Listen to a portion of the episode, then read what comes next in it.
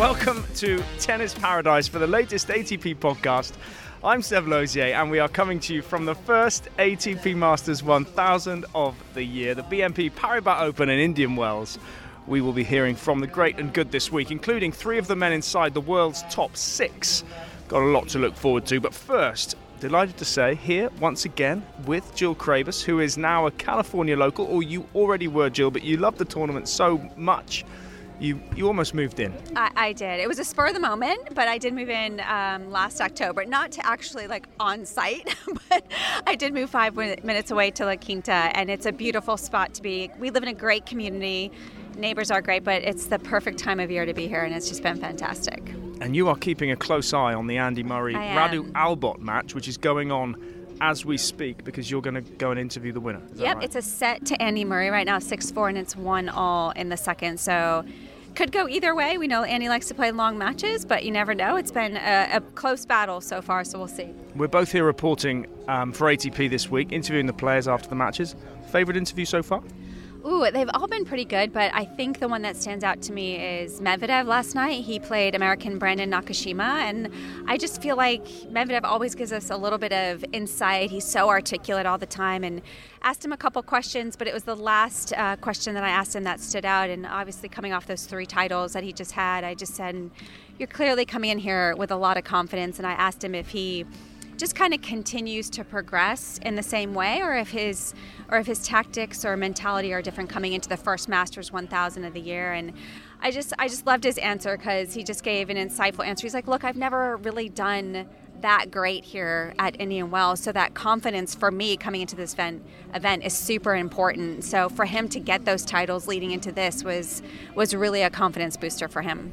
My most interesting exchange was with Adrian Mannarino, Okay. Who said to me before the interview, please don't tell me who I play next. And it turns out he never knows who he's going to go on court against until literally the moment he walks on court. Can ah, you even imagine? That is incredible. That's absolutely. I cannot believe that. I mean, I think he just he warms up and just at least he knows where he's supposed to be, what court he's supposed to go on. But that's amazing until he hears his name. I guess that he goes on court. We'll have to follow up with that. But that is phenomenal. It is incredible. Um, in terms of the players here, you've already talked about Medvedev. In, ter- in terms of the big, you know, the the big challengers for the title here, with Novak unfortunately not here, Novak Djokovic. Um, great to see Carlos Alcaraz. Here. Yes, it's exciting to see him back, first of all. And of course, after b- being gone with injuries, won the first title, his very first tournament back after a couple months off, won the first title, so it was a good warm up to come in here. But I watched him practice with Tiafoe the other day, a few days ago, and it was it looked like it was a match because the stadium was that packed for that practice. But it was so entertaining. Those two guys having so much fun and just comp- complimenting each other. But Alcaraz, I feel like he is good on any surface. He's just got that good all around game. I feel like he's one of the fastest guy I've ever seen on a tennis court, and he's just so much fun to watch. So he's definitely a favorite for me it does feel like a little bit of a changing of the guard, especially here this year with none of the big three here for different reasons. And tournament director Tommy Haas kind of agrees. Yeah, I mean the new era is here, right? I mean there's no no no question about that. Um, you know, as a former player and now, you know, behind the scenes here as a tournament director here in Indian Wells, you know, you kind of always want obviously the top players to be a part of it. Uh, for, for different reasons, you know, we don't have, uh, you know, some of the all-time greats here on the men's side. Obviously, one being retired, one being injured, and one wasn't granted, uh, you know, to, to come into the country, unfortunately. So, you know, you're looking at the next uh, generation, a new era, and uh, obviously there's a couple of players in that mix as well that have been around for quite some time now, and you know, you're kind of waiting to see if they can actually do well and maybe win here in Indian Wells. Uh, the likes of Medvedev, you know, Tsitsipas and, and Zverev, and Dominic Thiem is back when he won here in 19, trying to find his form. So, and then there's many others that I'm probably not naming right now. But then you have, uh, you know, a, young player named Alcaraz who obviously took everyone by surprise on the men's side finishing uh, number one in the world end of last year, which was uh, absolutely an amazing year that he had, and he played extremely well here as well. And of course, you know, defending champion Taylor Fritz, which uh, for us is obviously great. You know, uh, you know, coming from South Southern California and uh, you know American, which I think the American tennis in general, right, has been waiting for for so long to see. So uh, let's see how far he can take it this year. Jill, I guess all of this talk of a new era is going to fire up someone, a certain Mr. Novak Djokovic. Um, are we realistically talking about a new era of competitors for him? Um, I think we have to because, uh, there, as we know, there's only so long that Djokovic, Nadal, and Federer could last. Obviously, Federer just retiring last year, but Nadal is consistently having injuries um, more often, as we're as we're noticing. And Djokovic, I, I, mean, his body holds up pretty well, but he, of course, had the tear um, this year in Australian Open, still somehow got the title, God knows how, but um, he's just absolutely incredible. But I think that's what's great is is these those three guys constantly push the new era, I guess, to get better, to try and get better, to try and find new ways to get that um, in, to get titles. And I think it's great. I think there's going to be a lot of guys that are going to be contenders for slams, in my opinion. I think the men's game is so exciting right now because there's so many youngsters that have that are so well grounded, are have good, more all around games that I feel like can really push to that level. Who do you see really competing with Novak for the slams this year? I could see Alcaraz. Um, obviously, Nadal is still is still in there for the French for sure. Tsitsipas, I think. Uh, Zverev for sure. Rublev has has wins over all of them. Medvedev. Medvedev, yeah. There's a there's a long list. so lots of competition for Novak. I yes. think we agree this year. Um, the last couple of years here have thrown up relatively surprising champions. Uh, last year, as Tommy Haas said, American Taylor Fritz beat Rafael Nadal. And the year before that, Brit Cam Norrie claimed his first Masters 1000 title. Now, Jill, you recently called up with his coach, Facundo Lugones, um, to ask about the secrets behind their successful player coach partnership. I'm not going to say that from day one I knew I was going to be with Cam for these many years and I knew the whole path. No, but we, we did focus on a lot of things, especially the first year, kind of like develop him as a top player, like adding things to his game and to his mental game and to his physical game that would really consolidate him. And what top. exactly did you add? Would you say? Well, how, how, to how to practice, how to how to schedule training weeks, how to do training blocks, the things we were going to focus in on, how much we're going to push him, how what tournaments we're going to play, play tougher schedule always, not play too many challenges and try to play ATPs right away when when he was when he had the ranking obviously. But uh, I think always building like a very strong foundation. So when he was top 100 or top 50 he had the level to stay there and to keep going up not kind of like rushing everything. And maybe when you're there you're not really preparing. You don't have the level 52 weeks of the year and how do you feel like, I mean, knowing him for a long time, how do you feel like he's grown as a person from when you first, when he first came to college at yeah. TCU? Yeah, that's, that's really fun to watch. And still, he's still growing and he's still more yeah. mature than last year and the, the two years. And yeah, I felt like there were some, two big changes. One, when he turned pro, there was a big change for him. And he you could see like a like a lot of improvement of, of him becoming more as a grown up and then did it happen? Did that happen immediately, or was that no, something? No, no, something that he he's he's pretty good. He takes criticism and he takes advice and he learns from it. And I think he takes that in different areas, not just his tennis, but in his life in general. And he he uses that and he listens to the right people and he improves in all aspects, not just his tennis. You know how how he conducts himself uh, with uh, in the game and with the with the fans. Then with his career, how he starts like everything kind of became like a business for him and how he manages everything. And then the other big step, I think it was after the lockdown, he became even more mature and he really focused everything on his tennis. And I think, yeah, those were two big jumps for him as a person, I would say, off the court that gave him an edge. So for you, you feel like the lockdown sort of helped him mature a little bit? Well, I don't know if it was exactly lockdown, but right, like but something that gave him time to like rethink and kind of reevaluate everything about his career and I go all in and give himself even a better chance at, at succeeding and becoming a, top player. Now, I mean, I've heard from numerous people that obviously coach you're really immersed in the player not only on court off court how important it for you as a coach to feel like you need to know the player sort of inside and out everything about the player in order to have a better understanding to work with him on court yeah, I think it's, it's key. Obviously, they're not just tennis players. They're they're, normal people at the end of the day, and they have uh, feelings and strengths, weaknesses, fears, emotions, and I think the more you understand all of those, the more you're gonna be able to help him. So. I think with Cam, we've known each other for so long that sometimes he doesn't even have to tell me things. I can tell what's happening with him, sometimes not. And he's obviously really open with me, so we can have honest conversations, and that helps. Since you have that nice rapport and known each other for a long time, in those moments of struggle, because obviously there's always going to be struggles on and off the court, does that help in those moments, like in the immediate moments and those big moments where you might not be feeling your best?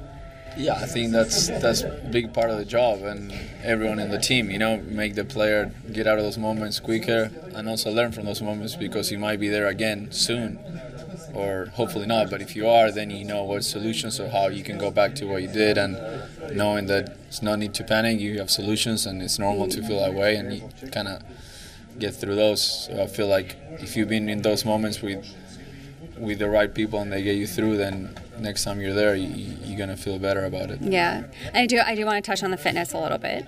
I know Cam likes to do very long distance fitness, and I know you're his coach. I know you have a separate fitness trainer, but a lot of tennis is those short bursts, right? But Cam loves to do the long distance running Yeah. and the long biking. Um, is that something that you just let him do it because he loves it, or do you also incorporate obviously the the short bursts and stuff like that? No, so we do we do a lot of really intense cardio on court with tennis related, and we do that once or twice a week on the training blocks, and he loves them, and it's really good for him because that's kind of what he tries to do on the court, play really long points, really physical, and he needs to make sure he's prepared for that. And yeah, it's uh, he, the the endurance and the long distance runnings that he has it naturally. We still work at it, but not as hard as the other part of the strength or the the cardio. Is that something that um, benefits him with his confidence? You would say continue to do the Yeah, I feel like you wanna. It's like if you're a big server, you wanna make sure you hit enough serves in practice. So when you go on court, you you've done the work. Yeah. And for him, it's the same. You know, he wants to make sure he's really fit, in really good shape to play those long rallies and long matches. Uh, so I mean, that confidence comes a lot from preparation. and You wanna make sure he's he's feeling that way. Jill, the physical fitness angle so important. Cam loves pushing himself to the limit. Um, but everyone is fit out there. How do you make yourself fitter than the rest? For, for me, I think, and Cam Norrie is a great example actually, it's about being able to sustain that fitness. Like you said, everyone is fit, but you have to be able to be there week in and week, week out with the fitness. And Cam's a great example because he's always pushing those limits. He's got such great stamina, and that stamina is, is what you need. I mean, it's one thing to stay fit and be able to do it in bursts in certain weeks, but to be able to maintain it throughout the year. But I think it's also important to talk about recovery as well. I think that's what you'll hear a lot of players are talking about is making sure that they recognize when they might be pushing too much to to a limit where they might start to have a little inkling or small injury. So it's being able to recognize when to pull back as well. I think that's just as important because that recovery is going to help you be able to push that much harder next time. With the younger players in particular, you, you tend to see a big difference quite happened quite quickly. Last year, I think it was Carlos Alcaraz came back on tour, and wow, he all of a sudden he muscled up. Jannik Sinner actually looks like he's put on a few kilos. He looks a different type of animal. How much does that affect your confidence, eh, bringing that strength on tour, and and how much also do you have to kind of relearn to to move and, and to deal with that extra weight? Yeah, you make a good point. I think it's about finding that balance because tennis is a lot about movement and skill, not and as well as strength. So if you get too big and too strong, it could affect your movement. It could affect your technique, how you're approaching the ball, because you also want to have that fluidity as well. So that's just as important. Someone like Jannik Sinner, who was so slight, he was one that needed to get stronger. I, I spoke briefly at the Australian Open with his coach, who's working with him, Darren Cahill, and he was saying that strength is something that's really important for him, especially around the hip area, just to get that stability. So that was something he really emphasized. But even having said that, it's about finding that balance to keep that fluidity with that strength at the same time. Not much of an off season anymore, is there? No? I I mean. Casper Ruud has just taken off February You're to do a training block. How did you manage it? Did you just do off season in one block? Um, you know, it, it changed year to year. I think if I if there was a year that I played 30 to 35 tournaments, which is a substantial amount. I mean, it's a lot, and I love to play, so I just kept trying to play. You know, maybe that next year I didn't play as much. If I noticed that I was maybe tired at the end of the year in November and only had two and a half weeks off, there was the following year that I stopped in October and had a couple months off. So it's about finding that balance. And the men's tour, the season is very long. It's not surprising, I think, that you might start to find guys taking time off after the Australian Open because they go so late into the season. And I think that might become a little bit more common. With so many tournaments, is player burnout something that we should be worried about? Um, I you know I think that's why we emphasize how much the support team around the players is so important because as a player athletes are designed they drive themselves. And sometimes you don't recognize that maybe you're going a little bit too far. That happened to me. Like you just want to keep pushing and pushing and I sometimes didn't recognize that I was getting wearing myself out. So it's about the support team around you that's that needs you to help pull, pull you back sometimes. And it is going to be, I think that everyone's going to start managing the schedule a little bit differently just because the way the calendar sits, the way the tournaments sit. And I, I don't think it's going to be a surprise. Maybe you'll see even throughout the year small little breaks here and there for the men. We mentioned Carlos Alcaraz earlier, that world number two, top seed here. He just walked past a little while ago, and we're in the players. He gave you a big smile, Seb. He did. Well, I've, I've been there for his, his Rio title last yes, year. It was a big thing. So um, he just walked past. This time last year, as an 18 year old, he reached the semi finals here in Indian Wells. Two weeks later, claimed his first Masters 1000 title in Miami. Since then, he's barely looked back with the US Open title, year end world number one already. Ahead of the tournament here, I asked him how much time he's been investing into the mental side of the game to help cope with all of this newfound fame and everything that comes with it. I think this is the first time that I uh, been top seed in a Master 1000, so for me it's, it's great. Uh, but uh, I try not to think about it too, too much, just uh, enjoy and of course with, with everything, with the social media, with the fans, with uh, yeah, everything uh, outside the court, let's say, and trying to, to enjoy as well. Uh, so as you you can see, I always smiling and enjoy enjoy the time here because it's uh, it's a beautiful place. It's a beautiful everything, you know, people and trying to, to, to enjoy everything and not taking the pressure on, on it. And just finally, Carlos, it is the first Masters 1000 of the year. It starts to really focus the mind on, on the Masters 1000s. What, what are your biggest aims this year when it comes to the biggest events? Well, trying to to show my best level and try to make the people enjoy uh, watching tennis. That's uh, that's what I want, uh, and of of course. Uh, I love playing big matches in a big stadium, you know, in big moments. I, I, I love that, and and yeah, I as I always say that I'm trying to uh, to invent new thoughts on, on, on, that, and I think that the people want to see. And yeah, I all I can say that I wanted to to live great great moments this year. Jill, what did you do to try and relax, sort of around and before and after tournaments? Uh, everyone is different. I a lot of players you see now with the headphones they want to in you know stay focused with music or whatever they're listening to I was I was kind of a talker. I don't know if that surprised you, but I would want to just talk to my co- coach and go over things again and again and again, almost so it was like second nature by the time I got on the court. But it's about routines for a lot of players. It's about rituals, making sure you're doing the warm up the same. That's what gives you that confidence. Is that consistency on the court and then warming up before the match, listening to music. Some some might meditate.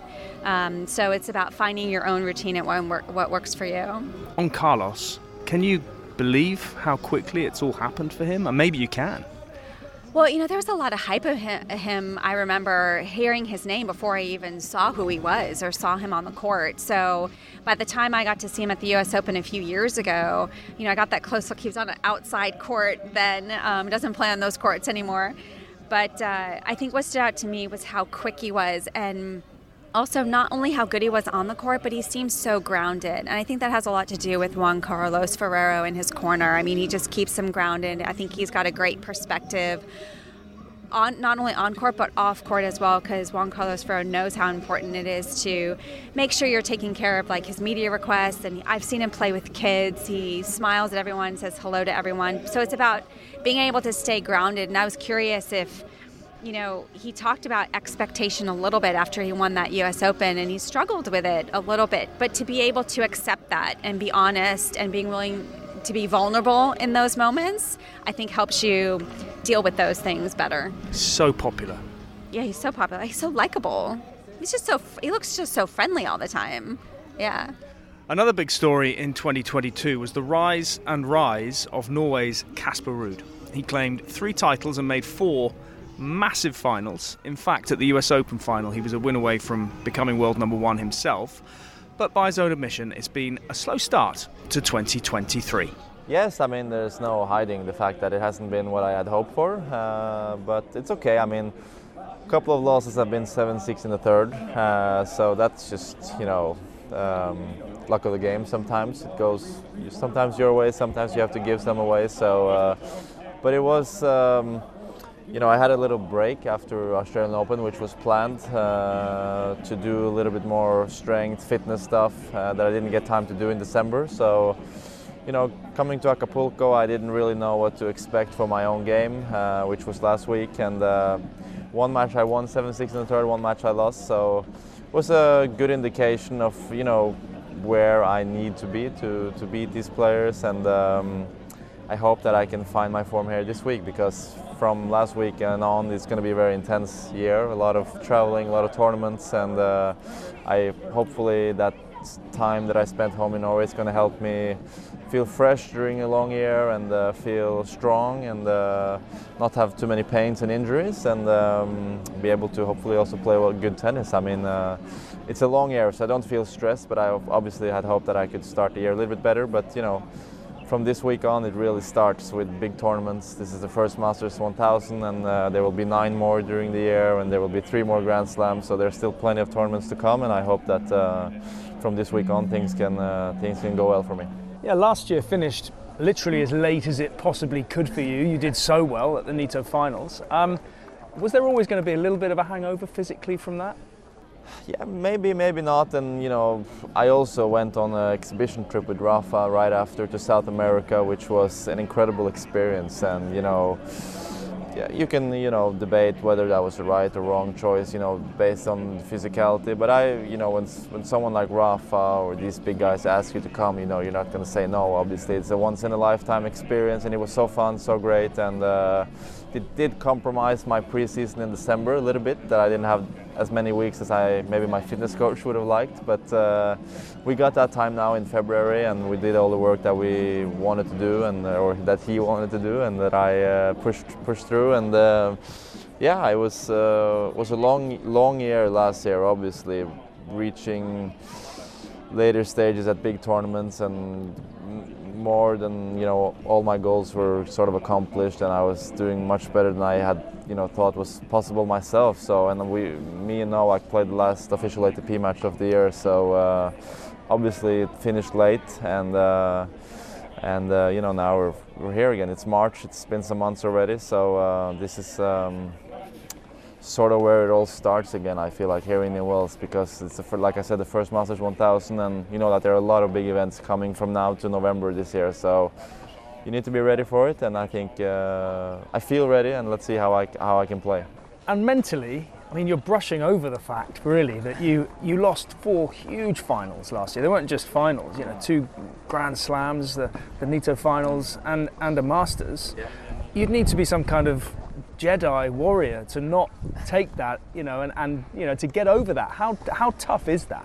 Yeah, I mean, it, it was. I hope, I, you know, I wish I could have won at least one of them, but you know, in in the end, I just have to accept and uh, move on and accept the fact that the guys that I played played better than me. You know, that's how it goes. You know, tennis is a fair game this way. It's not over until it's over. We don't play on time. You know, you have to win the match to win it. So I wasn't able to do that in those four finals couple of them I was maybe a little closer, but then a couple of them I was uh, didn't really have a chance at all. So that's how it goes. I hope I can have learned something from the finals and that I know at least that my hunger to reach another final is stronger than ever and it's bigger than ever and my motivation is high. I I enjoy playing finals at big big tournaments. I can take that with me from last year and I hope I can win one one day. And um, you know if if that doesn't happen, it doesn't happen. But I'm sure as hell gonna, you know, try my best and keep working hard and know that it is possible for me. I have reached it before, so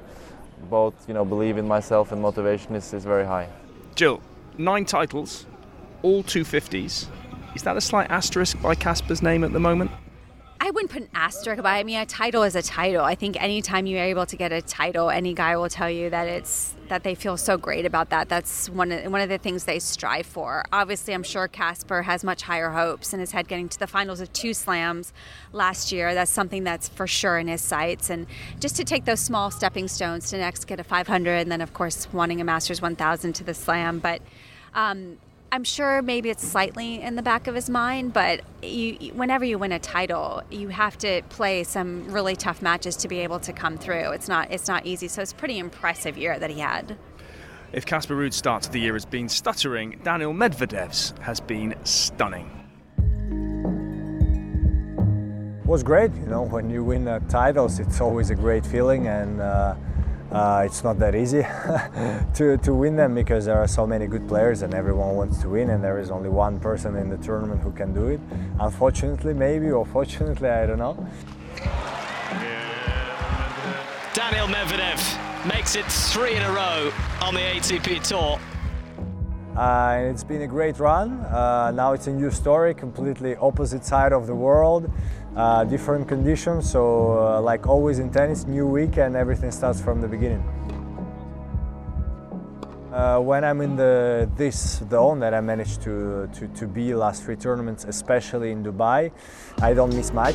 I kind of read the game well, which sometimes when I'm on a worse day, uh, I feel like I'm always late for, for the shots. I'm like, how is it possible that yesterday I was uh, I was good, and today I cannot read uh, the shots of my opponent. So uh, that's what's uh, working, I think, uh, best for me.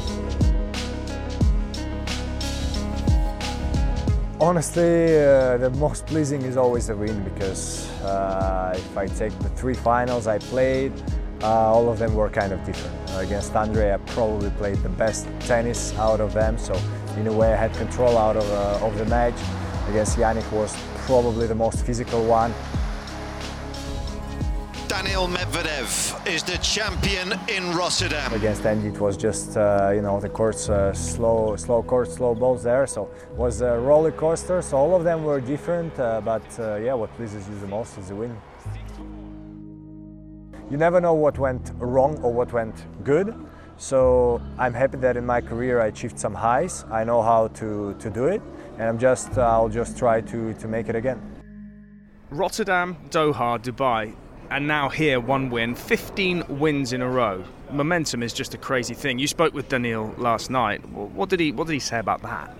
Yeah, I mean it was it was fascinating because well, I actually spoke to him and I spoke to his coach Gilles Cervara um, a couple days ago, I think, and I just said all I said was congratulations and Joe was like, "Yeah, but that's in the past already."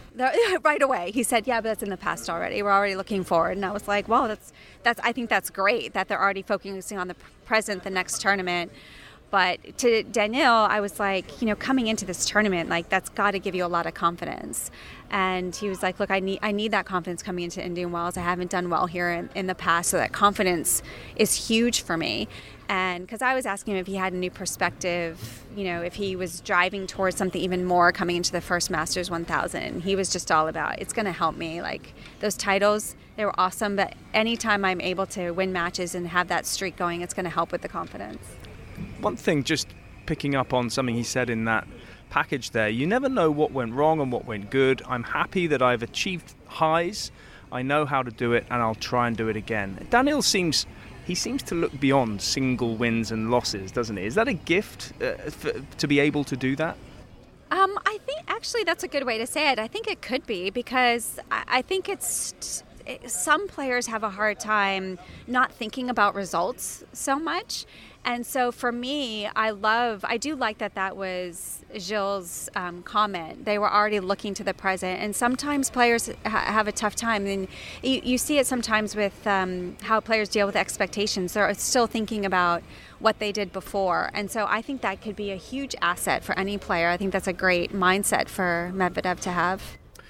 It's been a really encouraging past few weeks for Chinese player Wu Yibing after claiming China's first men's tour title in Dallas. Here he's beaten Jaume Munar before falling to Alejandro Davidovich Fokina, but not before ATP's Jensu Zhao found out a little bit more about him. Going a bit more into your background, your hometown is Hangzhou in China, where you grew up. There's a famous Chinese saying called each place raises its people in their own special way. 一方水土养一方人。Mm-hmm. Do you agree on that? Would you credit your hometown Hangzhou for your success in tennis? Oh, of course, I'm uh, I'm a, I'm very proud. I'm from there, and uh, uh, yeah, I was talking with my my team. They because uh, I now have uh, Marcus as a new coach, and uh, we talk about like, oh, okay, where's my hometown? I said Hangzhou, and he said, oh, there's a very good lake, West Lake, and also Alibaba is from there. So yeah, it's uh, it's a very beautiful city to to take a vacation of, and um, but since I'm like since I'm playing tennis, there's a lot of traveling. It's sad for me too. I, I can't really be at home for that much, but I guess that's same for everybody. And so whenever I have a chance to go back, I always take a bike, you know, ride, ride uh, around the neighborhood or even around the like some famous uh, buildings, you know, like just feel the city, feel I okay, I'm still part of the city. Mm. Yeah. So probably when we are back in Hangzhou later this year, the fans should go to the West Lake to try yeah. to have a meeting De- definitely. Definitely, and uh, I'll, be there. And okay. uh, I was talking with my coach yesterday. Yeah. I would say, if you believe or not, I, I start missing home a little bit because uh, yeah. I'm out, I'm out almost year and a half it's a really long time. I haven't been out from home that, that much, and uh, uh, I can see my parents, my grandparents, also my, my friends back in China. So it's very hard, but um, I, ha- I have the faith that um, if I do good here, I have a better I have a better energy to, to see them back home. Yeah. Speaking of Marcos, you just mentioned you started uh, cooperation with him recently. How does it feel right now? Do you feel that uh, Marcos brought you some new energy? Yeah, and uh, in, in, the team, I mean, in my team, everybody is uh, great guys, first of all, and uh, they all have uh, very good personalities. So this is the basement that, that, we can work as a team. So if you have like uh, some issues with each other, you know, you, it's never gonna work out, even even though you're they're good or, or not.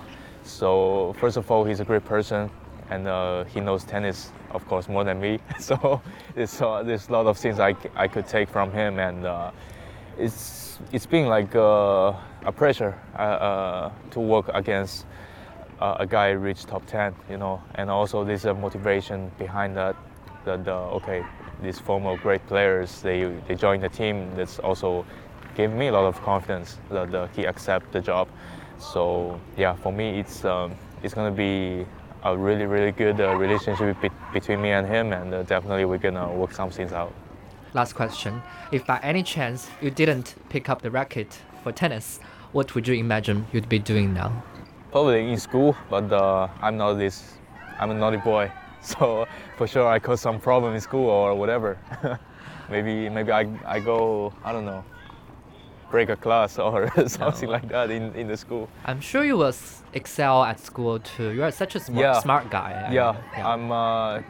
Because uh, before I, I mean, even though I, I was in the promise team, the, the morning session I, I have in school and uh, I go afternoon to uh, to the promise team to play tennis and still I have a good result on the test. So yeah, people my classmate uh, jealous on me because you know this guy don't even study, but he can have better better result than us. You know, I'm not bullying. Like, it's, it's just, not bragging. yeah, that, that's that's the truth. Great, yeah. great. Thank you, Yibing. At least we are all the tennis fans. Just look around the stadium today at Indian Wells.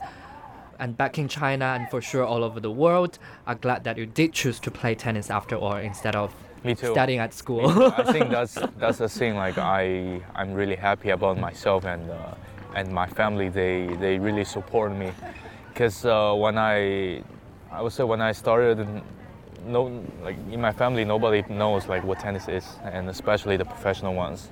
And um, thanks for the support. My my parents, especially my mom, she's the one really kept me like work my ass off. thank you. Thank you yeah. to all of you. And we are much looking forward to seeing a lot more of you during the ATP Tours and beyond. Sure. See you soon. And you can hear an extended version of that interview this coming Wednesday here on the ATP podcast channel. Jill, what have you made of this young player from China? Don't know much about him. I did just see him well, I've seen him play a little bit, but I saw him play live for the first time the other day because I got to interview him, and I think he's just kind of infectious to talk to. I think I think what's great for him is like everything is new for him, right? I, every time he comes to a tournament, he's having a new experience, and for any player, that's just so much fun to be able to have that experience again. Again, and he hasn't been on the tour for that long. He hasn't had that experience. He's had, had to deal with a lot of injuries, unfortunately, and the fact that he's been able to come back so strong the way he has. Started working with Baghdatis recently, so he's got him in his corner. That's a great perspective to have someone who's been at the top before, who's been to the finals of the Slam, who's been in the top 10.